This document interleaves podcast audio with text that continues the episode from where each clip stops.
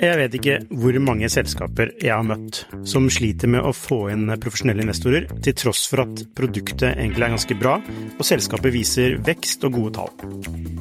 Hvis det er én ting de proffe investorene er på utkikk etter, i tillegg til at du bygger et bra selskap, selvfølgelig, er hvordan du håndterer dine aksjonærer, eller ditt såkalte captable, som det heter på startupsk. Et ødelagt captable setter rett og slett en stopper for selskapsutvikling. Unlisted.ai gjør det mulig for selskaper å håndtere aksje- og opsjonsprogrammer, aksjeeierboken, captable og det meste av rettigheter inn mot aksjene i selskapet på ett sted. Prøv unlisted.ai sin gratisversjon i dag.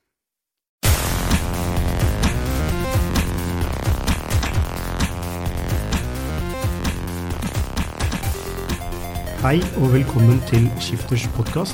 I dag er vi så heldige å ha med oss Jon von Tetzschner, eh, gründer av Opera. Eh, men før vi skal snakke med Jon, så må vi bare takke vår sponsor, som i dag er kolonial.no. De vokser i rekordfart og har økt med 1000 eh, siden i fjor. Nå søker de en Performance Marketing Manager. Sjekk ut stillingen på skifter.no. Tusen takk, kolonial.no.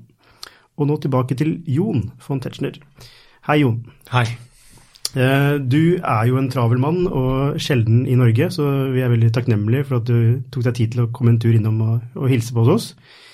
Eh, jeg tenkte vi kunne bare kjøre rett på sak. Eh, vi kan egentlig begynne litt med, med Vivaldi, som er din, din nye startup, ny nettleser. Hva, hvorfor starta du Vivaldi? Altså På mange måter så kan man jo trekke det tilbake eh, i, i, forhold til eh, opera. Altså, Jeg satt jo og lagde nettleser i alle år. Um, så når jeg sluttet opera, så tenkte jeg at dette, nå skal jeg ikke gjøre dette lenger. Um, jeg tenkte at uh, nå fortsetter man å utvikle opera, og det er jo et fantastisk produkt, og jeg kommer til å bruke det til all tid. Og det var liksom der jeg var når jeg slutta i opera. Men to år senere så ble ting litt annerledes. Um, man tok en beslutning i opera å, å kaste uh, 19 år med arbeid, 19 år med koding, uh, og endre designfilosofi. Uh, da var det jo veldig mye misfornøyde brukere som hadde jo valgt opera pga. det vi hadde som produkt. og det inkluderte meg selv. Dette var etter at du gikk ut, ikke sant? Det er to år etter jeg gikk ut av opera. Mm. Uh, og, og, da var liksom situasjonen OK.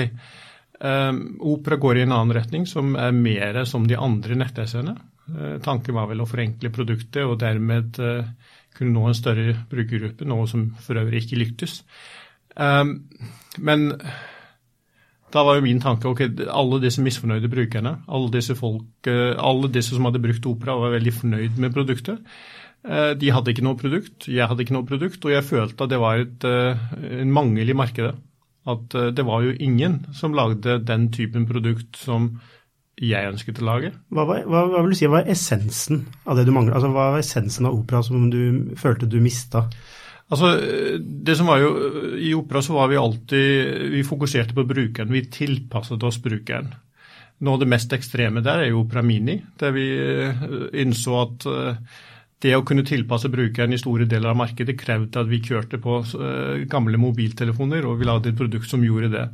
Eh, andre måter var å tilpasse oss eh, at bruker hadde spesielle behov. Kanskje ønsket å kunne skalere tekst og bilder. Ønsket å kunne bruke tastaturet til å kontrollere browseren. Større brukerkontroll generelt sett. Altså Designfilosofisk så måten mye av programvaren utvikles i dag, er å gjøre den så enkel som mulig. Eh, man analyserer bruken, og så fjerner man ting som folk ikke bruker. Det man gjør med det over tid, er at man forenkler produktene slik at de er egentlig bare lagd for en bruker som ikke eksisterer, som har ingen spesialbehov. Men vi er alle spesielle. Vi har alle spesielle ønsker. Og, og tanken min var alltid at vi skal tilpasse oss de krav som brukeren har. Og uh, i og med at det var ingen som gjorde det lenger, så følte jeg at uh, her er det et behov. Uh, det må fylles. For de som brukte Opera før, for meg selv og for alle andre som ønsker en browser som, som er mer personlig. Hmm. Men for å spole litt tilbake. Altså, hvordan starta din gründerreise sånn, sånn, helt i starten? Hvordan, hvordan begynte det? Altså Hvis man trekker hele veien tilbake, så Altså, jeg jobber jo på Telenor. Mm. For så vidt i 1992 så var jeg student. Jobbet med min mastersoppgave, hadde jobb på Si på Telenor. Um, og da fant vi jo weben.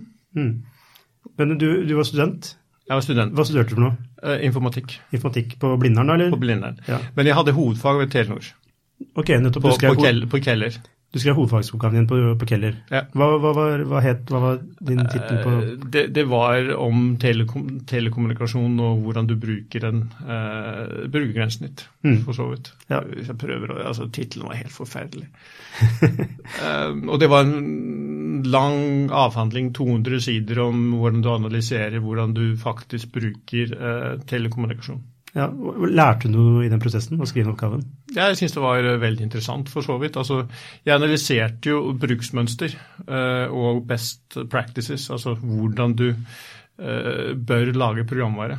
Uh, så jeg brukte jo et par år til å studere det ned i detaljer, og det var jo ikke fryktelig vanlig at man studerte den typen ting på, på det tidspunktet. Nei. Og så øh, jobbet du, jobbet deltid hos Telenor, eller? Eller var det Deltid eh, hos Telenor, og, og, og så fulltid fra 93. Mm. Og, og liksom i den perioden, 92-93, så fant vi jo weben. Altså Del av det vi skulle gjøre ved te Televerkets forskningsinstitutt, var jo mm. å finne interessante teknologier. Og vi fant av weben i 1992, som er jo veldig tidlig. I slutten av 93 så var det vel ca. 100 webserver i verden. Mm. Så vi er ekstremt tidlig. Mm. Uh, og begynte å leke med teknologien og lagde webteknologi der. Uh, og som en del av den prosessen så kom vi til konklusjonen å lage en browser i 94. Da fortsatt innenfor Televerkets forskningsinstitutt. Så da ditt forslag var å lage en browser, en måte å oppleve weben på? Ja, altså Vi følte jo at de browserne som var på, tilgjengelige på det tidspunkt, altså hovedsakelig Mosaic, at de ikke tilfredsstilte de krav som vi hadde, og at vi kunne lage noe bedre. Uh, så vi bestemte oss da i time, det var en stor diskusjon, det tok tre måneder å ta beslutninger om å lage en browser. Uh, og så lagde vi den da, mm. uh, innenfor Televerkets forskningsinstitutt. Brukte seks måneder på å lage en prototype. Og så gikk det seks måneder med diskusjon innenfor Televerket hva de skulle gjøre med oss. Og til slutt så fikk vi muligheten til å ta prosjektet, for det var ingen innad i det som da holdt på å bli Telenor, som hadde noen interesse av prosjektet vårt. Nei. Så hvem, hvem, hvem har du jobbet sammen med da? Altså Når beslutningen ble tatt, hvem var, teamet ditt? Altså Teamet mitt, eh, det var Geir og jeg, da. Mm. Så vi var jo to, og det er vi som stifta Opera. Vi hadde en eh, en eh, person i tillegg som var eh, konsulent, da, som var inne og gjorde en jobb sammen med oss. Men, men det var vi to som, som stifta, stifta Opera. Ja, og dere, dere, lagde en browser, eh, og så blei Televerket altså til Telenor. Mm. Og så var det, visste de ikke helt hva de skulle gjøre med, med, med produktet dere hadde lagd? Nei, altså de eh, Når vi begynte å jobbe med, med webteknologi, så var det slik at det var litt eh, Man hadde ikke helt tro på det i Telenor. Eh, men selvfølgelig det de heller ikke hadde tro på, at vi kunne lage programmer i Norge. Altså det, Tanken at du skulle kunne klare å lage konkurransedyktig programvare, var jo veldig omstridt. Altså Til og med innenfor teamet vårt Grunnlaget for det tok tre måneder å ta beslutninger om å begynne å lage en browser, var at halvparten av teamet hadde ingen tro på at vi klarte å lage noe som kunne um, konkurrere med det som var der ute. Mm. Ja, Skal jeg bare skru av mobilen min? Det er veldig ekstremt. Eh, kanskje du så... Jeg kan gjøre det samme. Jeg hadde slått av lyden, men jeg kan uh, slå den av i tillegg. Yes, og Beklager våre lyttere, men dette er uh, ekstremt autentisk. da. Skal vi se. Yes. Ja, så ingen som hadde tro på selv ikke i teamet ditt så hadde man ikke, hadde man ikke, tro på at man kunne lage en, eh, en eh, teknologi, en software-teknologi som kunne konkurrere. Nei, altså Tanken var at eh, det å lage programvare i Norge, det hadde vi ikke peiling på, mm. og det burde vi holde oss unna. Så Geir og jeg vi var uenige.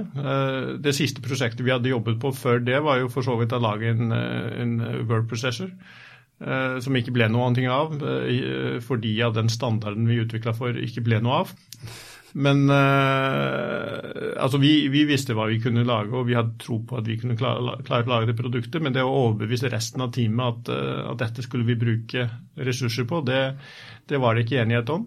Og, og etter at vi hadde gjort det, så, så var det ingen som hadde tro på at vi klarte å lage et konkurransedyktig produkt. Altså Konkurrentene på det tidspunktet var jo begynt å bli Netscape um, og Microsoft og IBM og flere andre. Så, så, tanken at vi i et lite team i Norge skulle klare å lage noe som konkurrerte med resten av verden, eh, tanken var vel at det var idioti. Ja, og da, og Eh, hvis man, eh, da er det kanskje ikke så lett å hente investorpenger heller. sånn umiddel, altså Hvis selv ikke teamet tror på at man skal kunne gjøre det, og, og det er såpass en tidlig fase eh, i norsk IT-utvikling mm. at ingen omverdenen ikke har tro på det, det må jo kreve en enorm selvtillit da, og stayerevne og faktisk å ha visjonen om å kunne få det til likevel. Ja, altså Vi hadde veldig tro på det. Uh, vi tenkte hvorfor ikke, er vi dummere enn de andre steder i verden? Uh, det hadde vi ikke noe tro på. Vi mente at dette kunne vi gjøre like bra som hvem, hvem, som helst ellers, og at vi skulle gjøre det på en bedre måte. Så vi satte jo i gang med våre 50 000 i startkapital. Mm. Og Det er riktig det. altså Det å få investorer, det, det var jo selvfølgelig ikke så veldig enkelt. Det, det tok oss fem år. Uh, men til gjengjeld så hadde vi da fem år der vi uh, klarte å vokse uh, selv. Ja, hvordan, hvordan, klarte du å overleve i fem år? med å gradvis legge ut produkter for download. Få fornøyde brukere som betalte da 35 dollar. Da var situasjonen slik at alle andre browsere var gratis, og vi kosta 35 dollar. Og vi solgte nok til at vi klarte å vokse fra 2 til 4 til 8 til 16 ansatte. Så, så, fra, okay, så, det gikk fra to til 16 ansatte på fem år. Mm. Og det primært gjennom å selge, selge produktet til 35 dollar stykk? Altså riktig. Stykk, ja. Eh, riktig. Mm. Så det, det, er jo eh, ganske bootstrappa sånn sett, da. Eh, Fullstendig. Ja.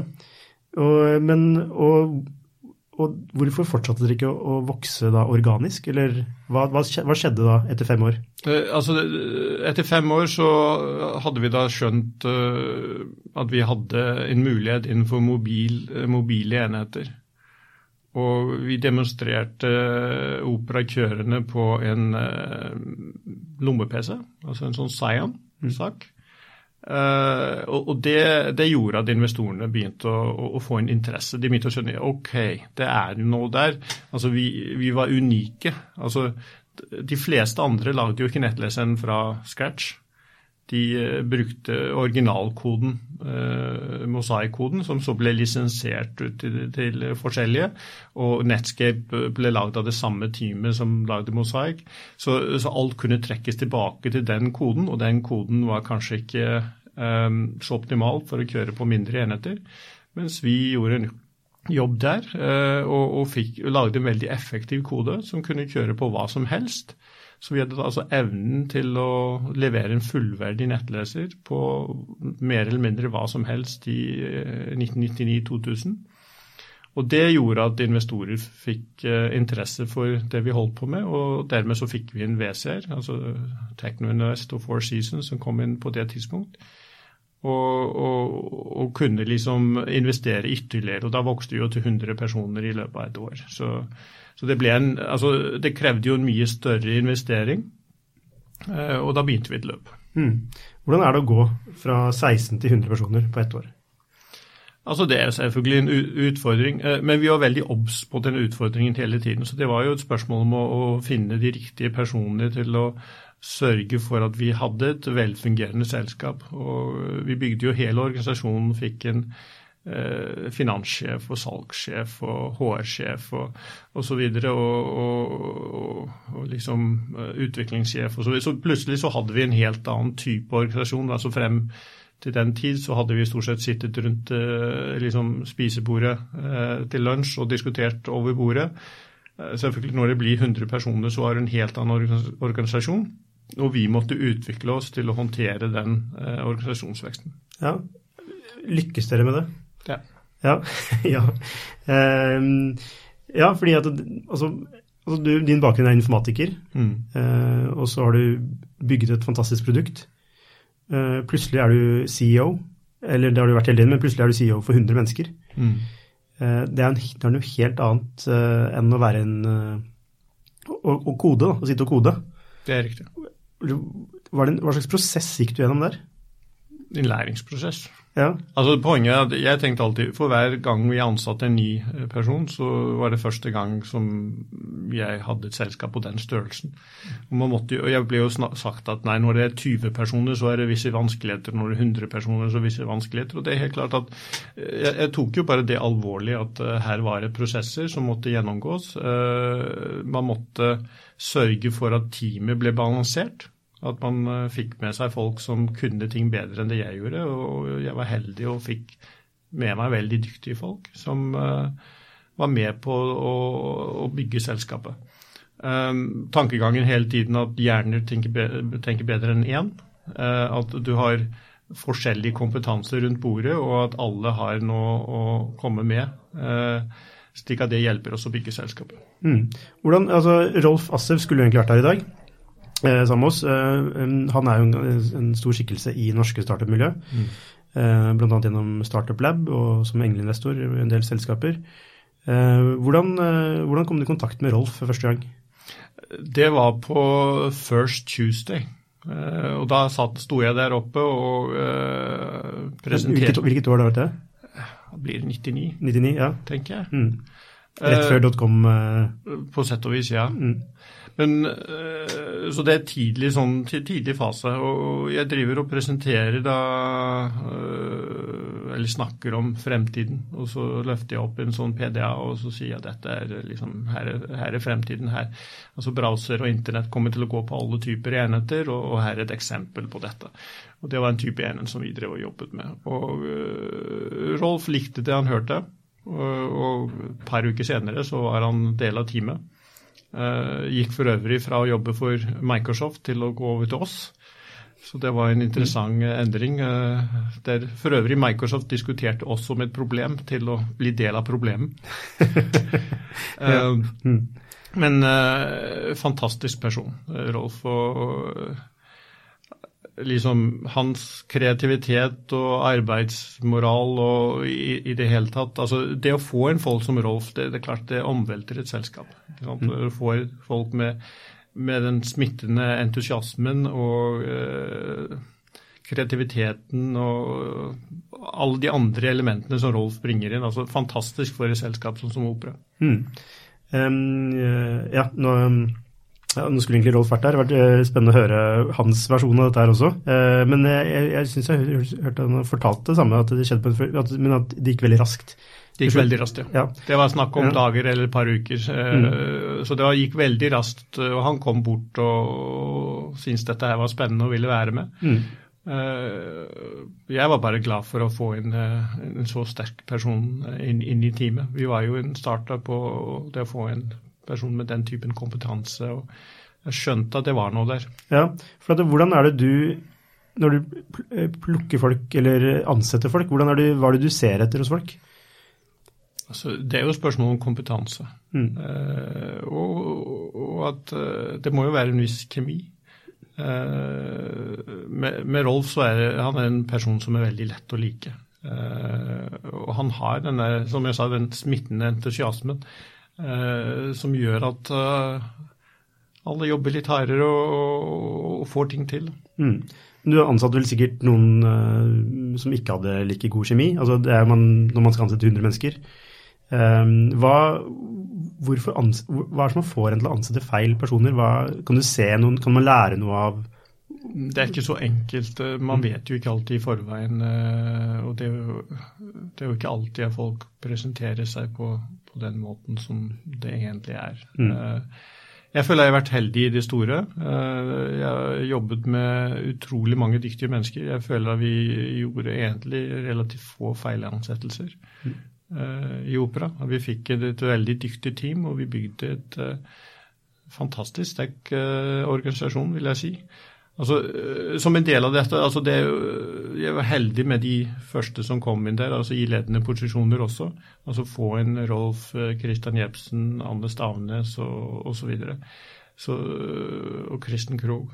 Så mm. fikk vi liksom en, et, et, et sterkt team som arbeidet godt sammen. Og, og, så var jo de og ansatte ytterligere personer i organisasjonen. Det er ikke slik at jeg nødvendigvis var inne og besluttet enhver ansettelse.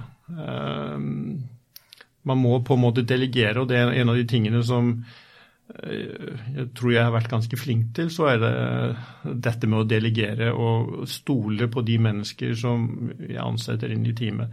Det er en fordel og en ulempe. Noen ganger som sagt er det en ulempe. altså hvis, hvis du setter inn lit feil, til feil personer. Men uh, i det store og hele så var jeg heldig og hadde med meg personer som var verdt å stole på, og som uh, tok den muligheten på best mulig måte. Mm. Og så det gikk jo altså Jeg husker opera var en, en voldsom vekst. og Jeg, jeg jobba som tech-journalist eh, på tidlig 2000-tall. Eh, og når jeg var ute på diverse konferanser og sånn, og så er jeg fra Norge, så var det ah, opera. Eh, og altså, det var det Norge hadde av en, altså, en konsumerbasert teknologi som folk visste om. Men så det, det kom jo til et punkt der hvor ting begynte å å skje i opera, eh, og som endte med at du, du trakk deg ut av selskapet. Eh, hva, hva, skjedde for noe der? Altså Man kan si at dette var en, egentlig en ganske lang prosess. Um, man kan trekke det tilbake til 2003, siste runde før vi gikk uh, på børs, uh, som gikk litt skjært skjevt for seg. Hvordan da? Bare litt komplisert situasjon. Vi hadde hatt et par runder som eh, vi hadde henta penger, og denne gangen så måtte vi akseptere en noe lavere, eller betraktelig lavere pris enn det vi hadde gjort i de første to rundene. Vi trengte penger. Uh, men det var en litt spesiell situasjon der folk satt litt ved forskjellige sider av bordet, som var en uheldig situasjon. Uh, men vi gjennomførte den operasjonen, og vi gikk på børs. Um, og det Børsnoteringen for øvrig altså, det er veldig interessant. altså Vi sleit jo med den lille runden der. så vi Måtte akseptere veldig lav pris. og så liksom Noen måneder senere så gikk vi på børs uh, 40, 30 ganger oversubscribed uh, til en pris som var fire ganger høyere. Så, så, du skjønner at det var noe rart som skjedde i den runden, og i den runden så ble jo Geir og jeg ganske kraftig utvannet. Uh, så det var en uheldig situasjon. Um, vi går på børs, um, og uh, det, det, som en del av det så skulle jo våre uh, venturekapital-eiere uh, selge seg ut. Og Den ene av dem gjorde det, uh, og den andre gjorde det ikke. Uh, de ga sine aksjer til sine eiere, og plutselig så hadde vi en eiergruppe som uh, ikke var heldig for selskapet. Mm. Um, var det en avtale at de skulle selge seg ut?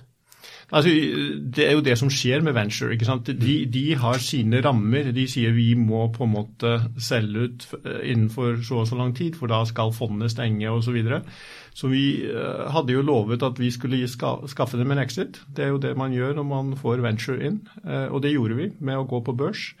Men som sagt, vi endte da ikke da med at det er folk som kjøpte seg inn, men folk som da overtok aksjer fra det ene ventureselskapet. Så hadde vi plutselig aksjonærer inne som ikke var særlig bra for selskapet. Um, på hvilken måte da? Uh, de hadde jo egentlig ikke tro på at vi skulle lykkes. Så de ville selge selskapet. Altså de, de, de, det var liksom den tradisjonelle ok, la oss, uh, et startup skal selges. Uh, vi hadde da tatt det på børs. Jeg hadde blitt forestilt at det var to muligheter. Gå på børs eller selge. Og vi tok da selskapet på børs, og jeg var fornøyd med, med den løsningen. Men de investorene mente at man kunne få en høyere pris ved å selge selskapet. Eh, og det var da en pågående kamp fra det tidspunkt eh, vi går på børs. Um, så, så, hvis du tenker, Man driver og bygger et selskap. Fokus på å konkurrere med noen av de største selskapene i verden. Uh, og, og, vi leverer jo 40-50% vekst hvert år. Så topplinjevekst og økende reell uh, gevinst. Altså bedre og bedre EBIT uh, hvert år. Og ikke noe sånn etter om og men og hvis, men liksom rene tall med cashflow og, og, og, og så videre. Men de hadde alltid tro på at uh, det var bedre for selskapet å, å, selge, og ville jo sette i gang en prosess for å selge selskapet. Og det var det uenighet om. men den prosessen å måtte forholde seg til det, det sleit på over tid. Og, og, og, når man kom til 2010, så så var det en beslutning fra at jeg trakk meg til side. Jeg tenkte at ok, kanskje selskapet får mer ro hvis, hvis jeg slutter den kampen der. Jeg trekker meg til side, får ro i selskapet. Det er nye ledere. Jeg kommer til å være i selskapet videre som en rådgiver. Det kan funke. Og jeg prøvde i 18 måneder, og det gjorde det ikke. um, og det var jo noe med at um, agendaen til den nye ledelsen, uh, folk som jeg kjente godt, vi snakker om ansettelser og feilansettelser, det er nok mine feilansettelser. Uh, de som tok over der. Um, men så Deres fokus har jo vært å selge opera fra egentlig jeg, fra jeg slutta som CEO, altså mm. i, i begynnelsen av 2010. Men det må være helt slitsomt å kjempe en sånn tofrontskrig. Altså Én ting er at du må, du må kjempe mot konkurrentene i markedet om å mm. lage det beste produktet, eh, som egentlig bør være rollen til CEO. ikke sant? Mm. Ikke, men så må du samtidig kjempe mot dine egne eiere, som tar, som tar masse energi. Og da kan man, man kan ikke være man kan ikke være like god begge steder, eller man kan ikke være 100% for begge. Nei, altså Den delen som jeg syntes var interessant, uh, var jo å bygge selskap. og synes mm. det, det, var det som jeg tenkte på hele tiden. Mm. Mens dette med å ha en, en, en kamp og måtte forholde seg til at uh, når vi presenterte tall, så gikk grupper av investorer etterpå og presenterte deres versjon av ting. Mm. Uh, en helt vanvittig situasjon. Og, og sånn spill i og politikk i bakgrunnen og, og så videre. Uh, utrolig ødeleggende. Uh, og jeg, jeg, tror de er, altså, de er ødelagt opera. det må vi bare si sånn som det er. Um, vi hadde så mye muligheter som selskap. Men vi måtte forholde oss til riktig spredning i markedet. Det måtte f.eks. Uh, bruke mye tid til å prøve å roe ned Sergey Brin uh, i forhold til at uh, han var bekymra for at vi skulle bli solgt. Uh, da var det rykter om at Microsoft skulle kjøpe oss. en stund etterpå så lagde jo de en egen browser. Altså, mm. Hvem er det som satte ut disse ryktene? Det, kan, det, det, vet jeg egentlig ikke. men jeg vet jo at at våre eh, investorer eh, gikk ut og kontaktet eh, banker for å selge, sette i gang salg av selskapet mot andres, andre investorers styre og ledelses eh, ønsker. På eget initiativ? På eget initiativ. Mm. Eh, jeg ble kontaktet av flere eh, som fortalte meg at de var blitt kontaktet. Eh, til og med en gruppe som sa de påtok seg jobben i en periode, for så å, å slutte med det. Eh, så det er en helt vanvittig situasjon. Så det er klart at i en slik situasjon, der de ønsker å selge til bedrifter som er naturlige samarbeidspartnere, så skaper det en uro rundt selskapet som gjør vår jobb utrolig mye vanskeligere. Eh, så skadene som er skjedd der, er helt enorme. Verdiene som er blitt ødelagt, tror jeg er Altså, hvis du tenker hvis opera hadde fortsatt på den eh, veien som vi var, eh, så hadde vi en, en, vi hadde satt en målsetning, en realistisk målsetning om 500 millioner brukere i 2013. Eh, det vil tilsi at antageligvis i år så ville vi hatt et sted mellom 500 millioner og en milliard. Hvis du trekker linja, kanskje 800-900 millioner brukere hvis du fortsetter den samme veksten, som jeg mener er helt realistisk hvis du fortsetter å investere i produktene. Eh, så de verdiene eh, er blitt borte. Istedenfor så har man solgt kjernevirksomheten til et kinesisk selskap, og nå har solgt TV-businessen til et uh, annet investeringsselskap. Og som kommentaren som var i dag, at Opera er et investeringsselskap, det har det faktisk vært siden jeg slutta. For den bredden i kompetansen som vi hadde i ledelsen, den ble jo borte. Altså Gradvis så har man tatt vekk den nødvendige balansen. Altså vi var jo, vi hadde salg, marked, utvikling, HR osv. i ledelsesgruppen. Eh, nå er det salg og, og finance. Og det er klart at eh, da har du ikke den kompetansen til å drive et eh, teknologiselskap. Nei, um, hvordan, har dette, hvordan har dette formet ditt syn på investorer? Uh, la, la, oss si det sånn, eh, jeg var uheldig med noen av mine investorer. Jeg hadde også fryktelig mange bra investorer. så det, jeg, er ikke, jeg, er veldig opptatt av at man ikke skal dømme alle som én. Mm. Eh, jeg, jeg, var uheldig med noen av de investorene jeg hadde. Det skapte en situasjon som var svært uheldig, og det har nok påvirket at i tilfelle Vivaldi så har vi jo andre, ingen andre investorer. Mm. Ja, Du er eneeier? Uh, ikke en eier, for uh, alle de ansatte har aksjer. Ja, okay, ja. Mm. Men jeg er ene, uh, eneste som kommer med penger inn i selskapet. Det er eneste som funder selskapet. Mm.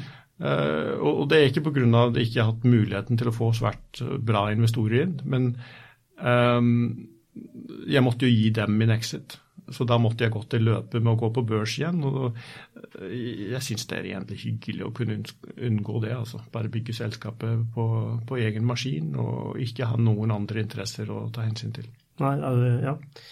Hva, hva vil være ditt eh, råd til gründere som i dag er i kontakt? Altså, Hva skal de se etter hos investorer? Hvordan, hvordan klarer de å unngå den feil, altså den situasjonen du havnet i da, med noen av investorene dine? Altså, Første spørsmål hvorfor gjør For det finnes jo også gründere som er på den eh, liksom raske uh, veien. ikke sant, som, altså, jeg mener at eh, man snakker om exit uh, og, og gründere. Jeg mener at fokusen på exit er altfor stor. Uh, fokuset bør jo være å bygge selskap.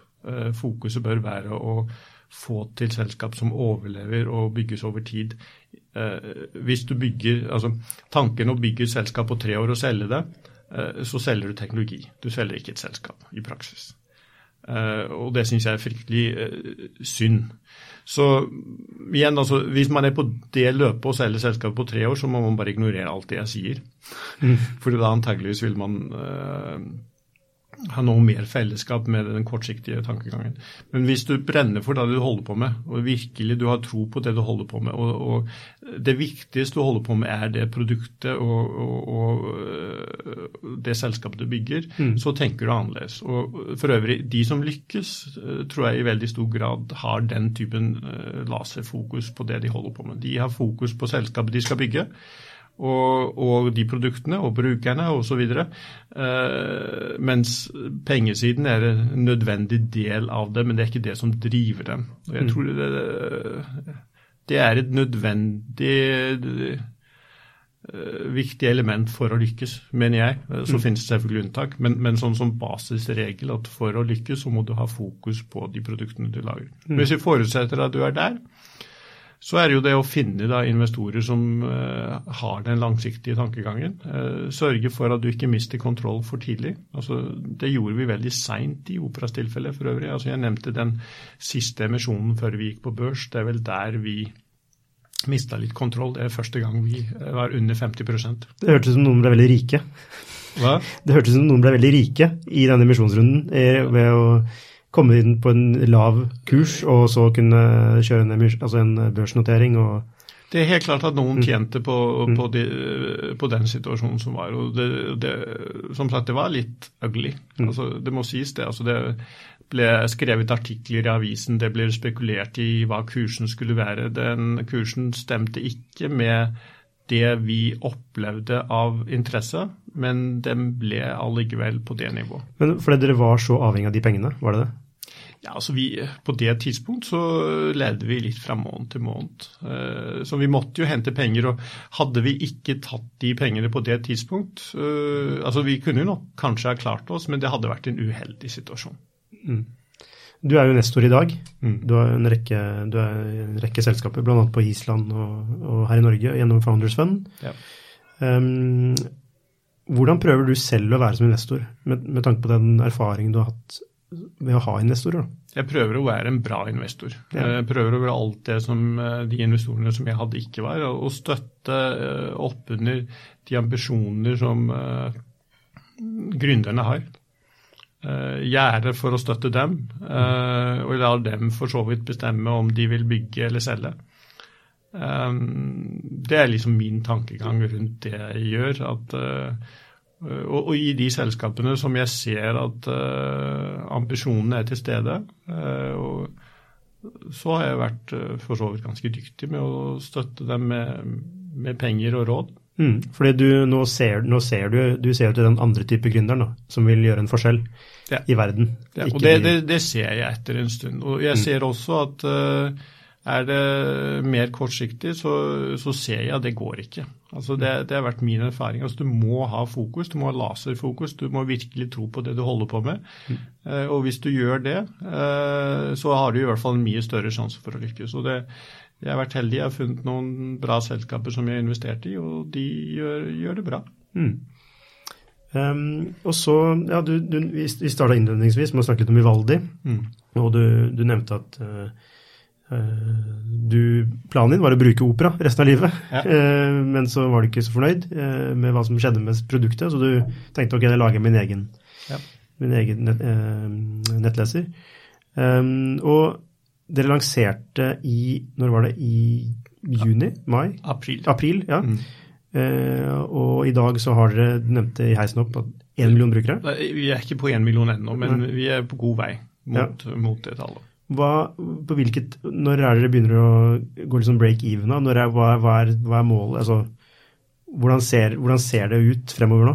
Eh, altså Vi trenger tre til fem millioner brukere for å, med en beregning av inntekt på én dollar per bruker, så trenger vi tre til fem millioner brukere på, for å mm.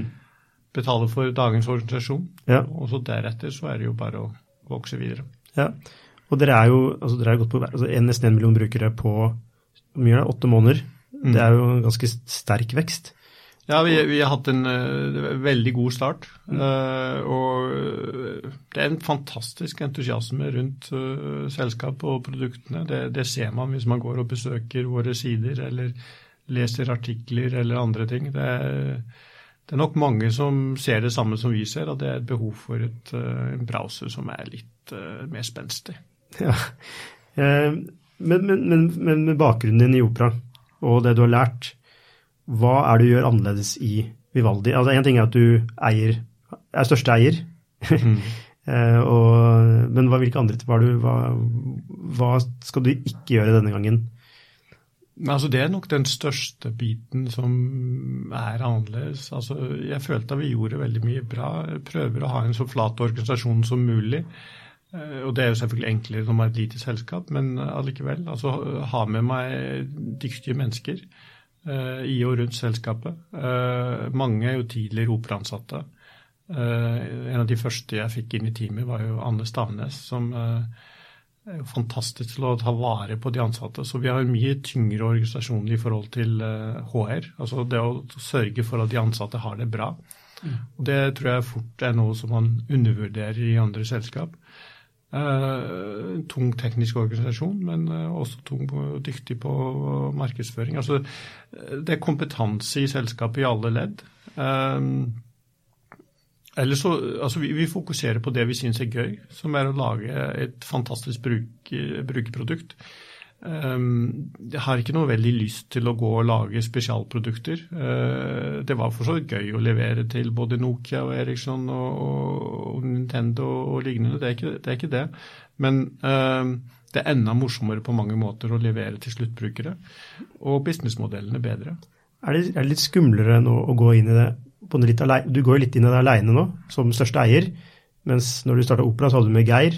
Mm. Uh, og nå, det, nå, står det og faller på deg. Den endelige beslutningen er hos deg, selv om du sier du delegerer og så henter inn dyktige folk osv.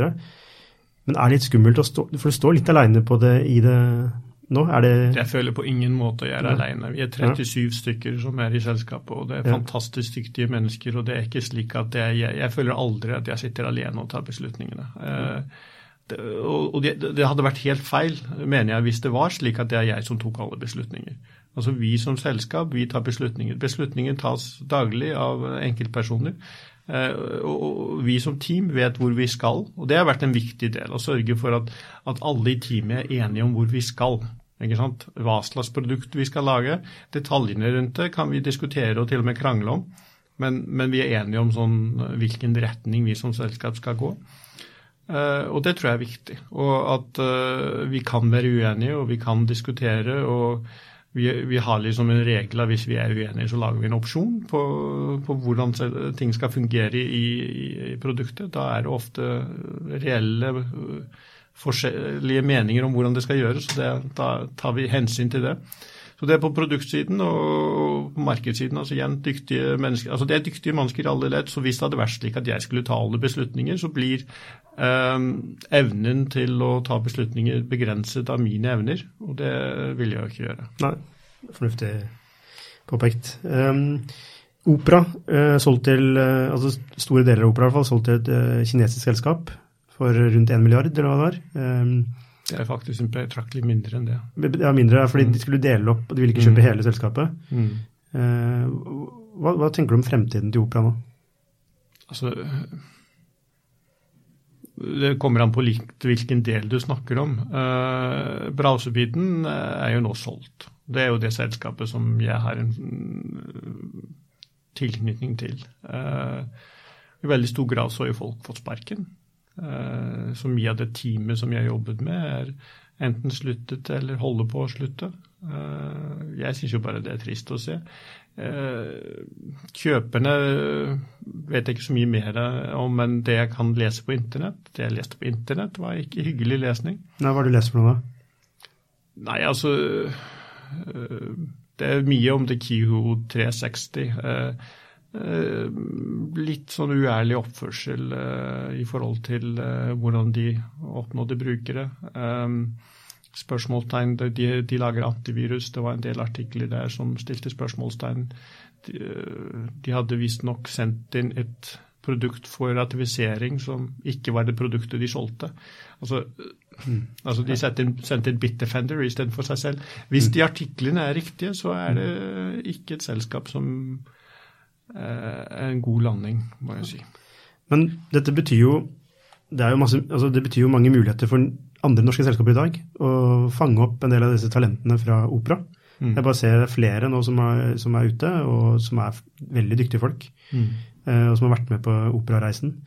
Eh, jeg husker en som sa det, Pet, Petter Wesserbakka, eh, han som grunnet Rovio, altså Angry Birds mm. i Finland. Han, mente jo at Nokia var det beste, altså det, Nokias fall var det beste som kunne skje for startup-scenen i, i, Finland. Mm. For da kan, man, da kan man starte 1000 nye selskaper med talent. Ja. Eh, fordi opera har jo vært veldig flinke til å tiltrekke seg talent også fra utlandet. Mm. Ja, Over halvparten av de ansatte i Oslo kom fra andre land. Ja, hvordan, hvordan, altså, ha sånn holdning, hvordan har man en sånn holdning? Jeg syns det er fantastisk at man tenker at man er, man er et internasjonalt produkt. Mm. Da bør man også ha en internasjonal stab og hente de beste hodene uansett hvor de kommer fra. Mm. Hva, hvordan legger man til rette for, føler man legger til rette for det i Norge i dag? Å hente flinke folk inn til Norge? Altså, gjorde, I Opera gjorde vi en kjempejobb. Og det igjen, altså, Jeg begynte jo med å ansette den eh, beste personen til som bygde opp det i Opera, som er Anne Stavnes. Uh, som var jo uh, Så vi, vi, tok imot folk utenlandsfra. Og vi skjønte at mye av disse var uh, single unge menn ofte, når det, når det gjelder programmerere, og selvfølgelig eh, også, også kvinner og osv. Det første vi gjorde, var å uh, altså Vi måtte jo sørge for at de kunne flytte hit og, og få en uh, soft landing. Altså De kunne komme inn og, og, føle seg hjemme. Og Det kan være ganske vanskelig når du kommer fra andre strøk, å komme inn i den norske kulturen. Så det vi gjorde, vi leide leiligheter. jeg tror kom opp i rundt 20 leiligheter på det meste. Over 20. Eh, med typisk fire soverom hver eller lignende. Og så uh, sørget vi for at de kunne da dele leiligheter. Da fikk de en rimelig uh, måte å komme seg inn i det norske markedet. De hadde noen å snakke med. Eh, så det ble jo veldig sterke bånd blant de ansatte i, opera, og det er det fortsatt. Altså, Alumnigruppen holder sammen, folk treffes jevnlig, tidligere operaansatte. Eh, men som sagt, vi hjalp dem i gang på den måten. Vi hadde noen som eh, fulgte opp nye ansatte, da gjerne en som hadde vært i samme posisjon før. Vi brukte også andre krefter utenfor selskapet for å prøve å hjelpe folk å komme inn i det norske miljøet. Så, ja, så du bruker mye tid og, og ressurser på onboarding? Yes. Mm. For det er ganske viktig. Altså, det er jo ofte noe man overser. Man tenker at en person Ok, vi ansetter en person, og så kan se her er en uh, pult og her er en, uh, en ja, PC. Det, Og hvis ikke de, hvis ikke de er lykkelige, så funker ikke det.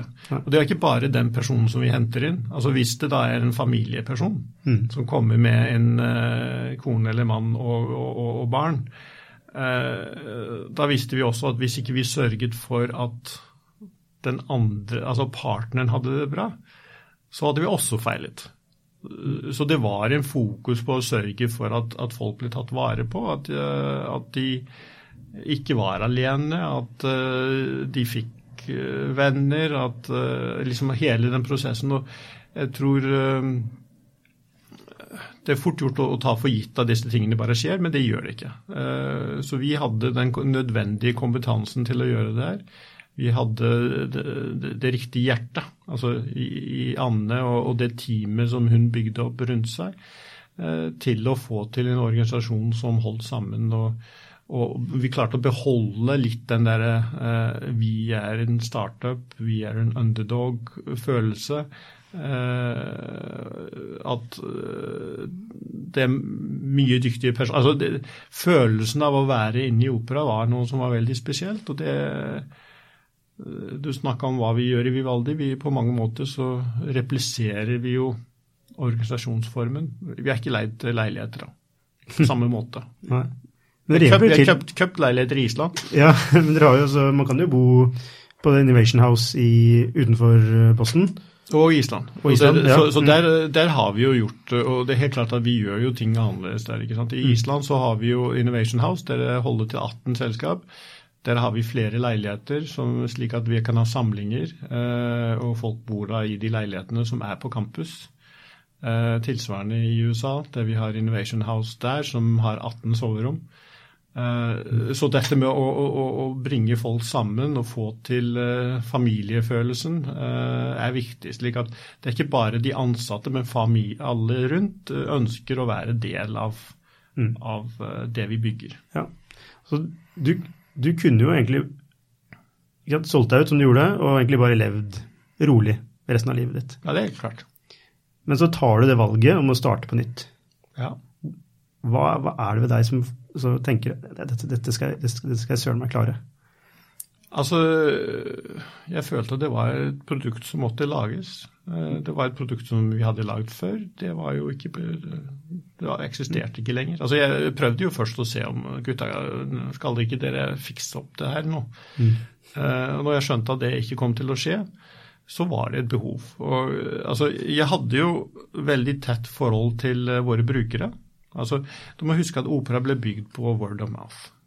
Uh, klarte 350 millioner brukere, og majoriteten av dem er word of mouth. Ikke sant? Mm. Uh, jeg følte at vi skyldte disse, disse folkene at uh, ikke la dem være uten en browser som tilfredsstilte det de ønsket. Altså de, de hadde en ekstrem lojalitet til oss. Mm. De hadde brukt masse tid til å hjelpe oss å få brukere og sørge for at vi skulle lykkes. Og så skulle vi bare ignorere det, at uh, de var misfornøyd. Nei, det, det, kunne vi ikke gjøre. Nei, altså det er jo eh, Det er en veldig filantropisk eh, Eller jeg vet ikke hva det er for noe, men det er jo noe ikke-kommersielt, veldig ikke-kommersielt ved det der. Og litt til, det du sier, da, om at det er ikke, det er ikke for en exit det gjør dette her, men det er for å faktisk å, bygge noe som gjør en forskjell. da, mm. og, og, du, og, og behovet er altså det er en sånn omsorgsprodukt, virker det som. At det, fordi nå har ikke de et produkt lenger, nå må vi, vi må bygge det produktet for dem. Vi må bygge det produktet for dem, og, for så vidt alle som vil ha det. Altså jeg mener ja. at vi har den eh, beste browseren for de aller fleste. Ja. Uh, men uh, folk må laste den ned og teste mm. den, og så finner de nok ut av det jeg sier er riktig. Mm. Uh, men ja, altså, vi, vi la, altså det, det, skal alltid være en grunn til det man gjør. Og det er klart at uh, Nå bygde vi browser i 17 år i Opera. Og det er klart at det var en grunn til at vi gjorde det. det, det vi brant for det vi holdt på med. Vi kunne ha solgt allerede i 97-98. Uh, eh, da fikk vi et tilbud så vi kunne ha gått, fått noen titalls millioner hver. og Det liksom, hadde vært en, en bra exit, tror jeg, for de aller fleste. Men men uh, vi ønsket noe mer. Det er en grunnlag for at de, de, vi gjør det vi gjør. Og, det, det, er, det, var det med opera, og det er det med Vivaldi. Det, er den samme tankegangen. Det er en viktig jobb å gjøre. Mm. Og at sørge for at alle kan komme på internett på deres forutsetninger, på deres måte. Og det er det vi jobber med. Ja. Og, og du er jo, altså det er jo troverdig det du sier, nettopp fordi du nettopp har hatt en, du har hatt en ålreit exit, og du, du, kunne egentlig gjort noe helt annet. Så derfor, derfor tror jeg på det også. Eh, for, for, mange kan jo si at de ønsker å gjøre ditt og ønsker å gjøre datt. Eh, og så kan det egentlig være en veldig kommersiell tanke bak det. At man egentlig ønsker exit, men man bare man finner på en mission for å få med seg folk. Ja, Det skjer dessverre for mye. Mm. Uh, men for min del, så altså igjen, vi, vi, kunne ha solgt tidlig med opera, og mm. grunnlaget for vi gjør det her altså, Som du sier, jeg har nok penger til å klare meg. Mm. Uh, jeg trengte ikke mer penger. Uh, det hadde vært mye mindre risiko å bare la pengene ligge i banken og ta ut litt renter med jevne mellomrom. Mm. men nå hadde jeg lyst til å gjøre noe annet. Altså jeg, I utgangspunktet så skulle jeg jo ikke lage browser igjen. Altså det er viktig. Jeg, jeg, skulle prøve å sitte på andre siden av bordet, eh, støtte andre startups, og det gjorde jeg. Både med å investere i en rekke startups direkte og, og bygge opp Innovation House osv. Eh, og følte at det ga mening. Men så kom opp denne situasjonen, og da følte jeg at det, jeg måtte bare ta og gjøre det her. Men er, er det også fordi du, litt, du, liker å være der litt action skjer? Altså det, er ikke, det er ikke mye action som en investor. Altså det er jo gøy, mye morsommere å jobbe med å bygge produkter. Det er klart det er mye ja. morsommere å lage produkter ja. og jobbe med kreative mennesker som kommer opp med nye ideer til enhver tid. og, og lage produkter som folk liker. Altså, det er det entusiasme rundt det du lager. altså Sterke følelser som mm. kommer frem. Altså, og, og, det gjør det rundt det vi gjør. altså Det er bare å igjen lese kommentarene. Jeg husker når jeg var i opera, hvis jeg hadde en vanskelig dag, hvis jeg hadde hatt for mye diskusjoner rundt eh, investorer og lignende, så gikk jeg inn på forum og så hva folk hadde å si. Mm. Og følte jeg meg alltid mye bedre. yes. Du, eh, nå har vi sittet og snakket i 50 minutter, så jeg tror vi skal runde av. Hva, men eh, sånn, jeg er bare litt nysgjerrig på eh, hva, hva dine tanker altså, hva, Nå jobber du, nå er du tett inne i browserverden, mm. eh, men du har vel noen følelser der ute på hva som skjer rundt om i verden på andre ting er Altså, hvor, hvor, er det vi går hen? Og det er et veldig stort spørsmål, men eh, browse, altså, For å ta browserteknologi, da. Um, så er jo det altså Det er jo sånn internett starta litt altså for van, vanlige folk. altså Deres vindu inn til internett mm. var en browser. Mm. Så har det skjedd veldig mye innenfor artificial intelligence. Det skjer jo mye med Eh, altså ly, lydgjenkjenning altså det, er, det bygget alternative måter å forholde seg til tjenester og produkter på internett. Mm. Um, I en sånn setting hvor, hvor, det blir mye mer fragmentert, da, hvor det ikke bare er én vei inn, hva, hva, tenker du rundt altså det fremtidsbildet på hvordan vi forholder oss til internett? Altså Med Internet of Things så er det jo så er måte, kaffemaskinen er jo koblet til altså, alarmklokka di når du våkner, uten at du og det går gjennom nettet, men uten at du, du måtte ha en interaksjon med det gjennom en browser. Mm. Um, hva, hva, tenker du, Har du noen refleksjoner rundt altså, hvor ting går? Jeg for så vidt masse. Altså, Vi har en problemstilling. Altså, øh, det var en kamp å få internett der den er i dag. Altså, når vi begynte, så var jo vi, vi, så for oss en verden der Microsoft kunne ta over, og all kommunikasjon ville gå via deres nettverk osv. Det, det var ikke noen god fremtidsvisjon. Man snakket om the evil empire. Eh, så fikk vi da så weben vant. Eh, men det var én krig. Men så er det en konstant eh, krig. fordi det det er jo et ønske fra de forskjellige leverandørene til en ti, uh, altså, å, å, å, lage sine egne silos. Og det er en problemstilling, hvis du tenker som bruker.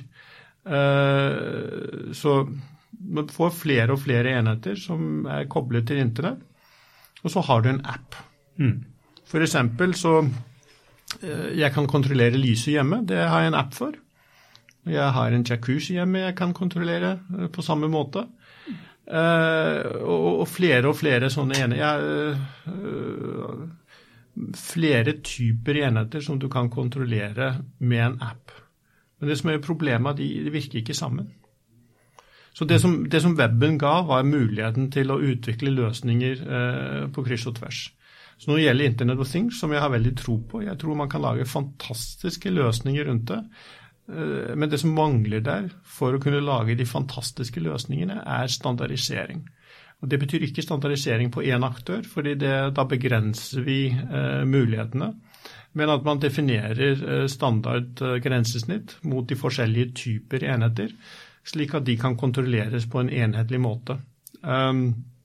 Vi jobbet jo med disse løsningene i, i, i Opera, med Opera Unite-teknologien osv.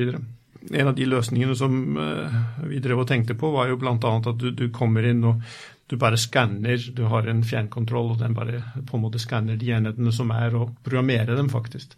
Eh, slik at du legger til funksjonalitet til de forskjellige enhetene, avhengig av uh, hva de har å tilby. Um, jeg tenker jo at altså, løsninger der du f.eks. du driver og hører på musikk, og så uh, parkerer du hjemme. Uh, lyden følger deg gjennom huset. Uh, du holder på en radio. Altså, teknisk sett er dette alt veldig enkelt å få til, så lenge du har standardiserte løsninger. Det samme er jo liksom En ting er å kontrollere lyset, men kanskje du ville si ok, nå er jeg på vei hjem, og da setter, trykker du på en knapp, og, og da går komfyren på, og, og Eh, det er liksom Jacuzzien varmes opp, uh, lyset slås på. Uh, det er visse ting som gjør som en del av en prosess, og det kan du veldig enkelt få til. Så bare, bare man lager de tekniske løsningene, så tror jeg vi får veldig mye innovasjon. Veldig mange små, spennende selskap som kommer opp med totalt annerledes løsninger for å kontrollere de forskjellige enhetene du har. Så jeg har veldig tro på at dette kommer til å skje det er en viss kamp. Det er større selskap som ønsker å lage lukkede løsninger, der alle enhetene som er i systemet skal bare funke hos dem. Eh, og det stopper utviklingen av teknologien. Men jeg tror på at dette her løsner etter hvert, og, at vi vil få fantastisk innovasjon eh, på, eh, på Internet of Things. Ja, du, du, tror, du tror dere kommer til å opprette standarder og at Apple frivillig gir fra seg eh, kontroll på brukerne sine? Eh, altså, Hvis du tenker på hva som skjedde med weben, eh, så var det på mange måter etter hvert så var det altså Microsoft var, spilte jo ikke med. Altså De var del av W3C, men de holdt tilbake weben. Det som skjedde da, da det ble til slutt laget en separat gruppe, What Working Group, som var jo Opera, Apple og Mozilla der vi eh, utvikla HTML5 eh, og de standardene som ble for webapplikasjoner. Microsoft måtte så etter hvert altså Så ble det brakt inn i W3C, og det ble en standard.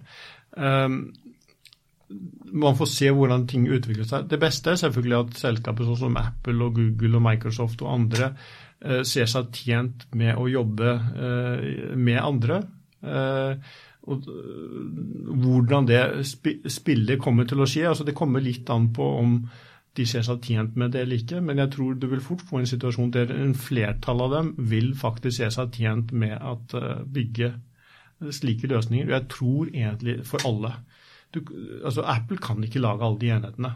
De er avhengig av støtte fra andre. Eh, de andre vil se på de forskjellige løsningene. og Hvis det får et konsortium av selskap som sier ok, nå la oss legge til side våre differanser når det gjelder standardisering. Vi skal lage best mulig produkter, men vi skal ha en standard i, i bunn.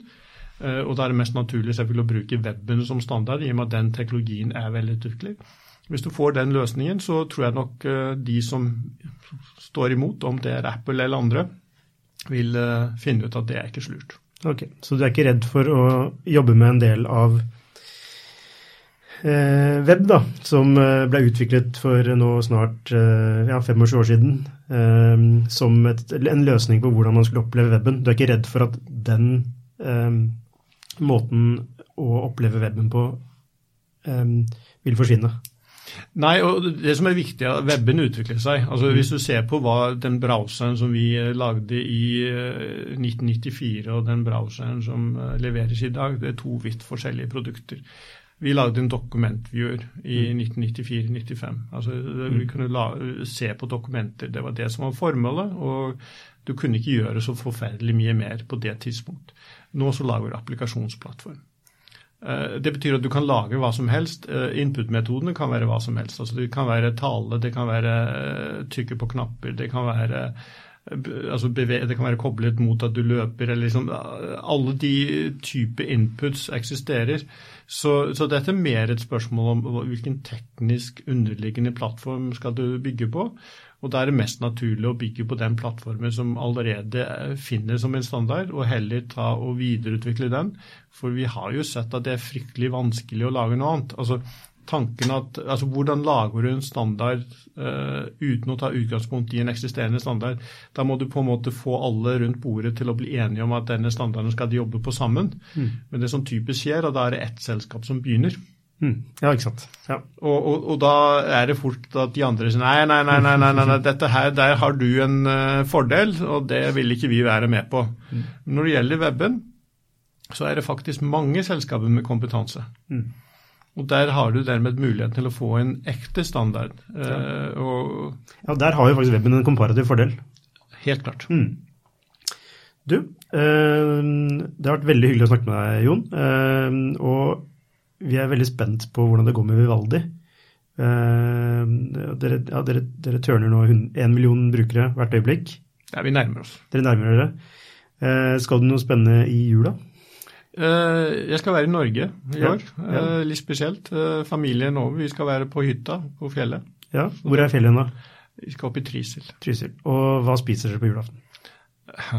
Det er en uh, ganske lang historie, skal, for vi er ganske mange. Ja. Uh, og dermed så har vi, vi har ribbe, vi har gås, vi har Gås? Uh, ja. Det er den islandske tradisjonen. Man spiser gås på julaften?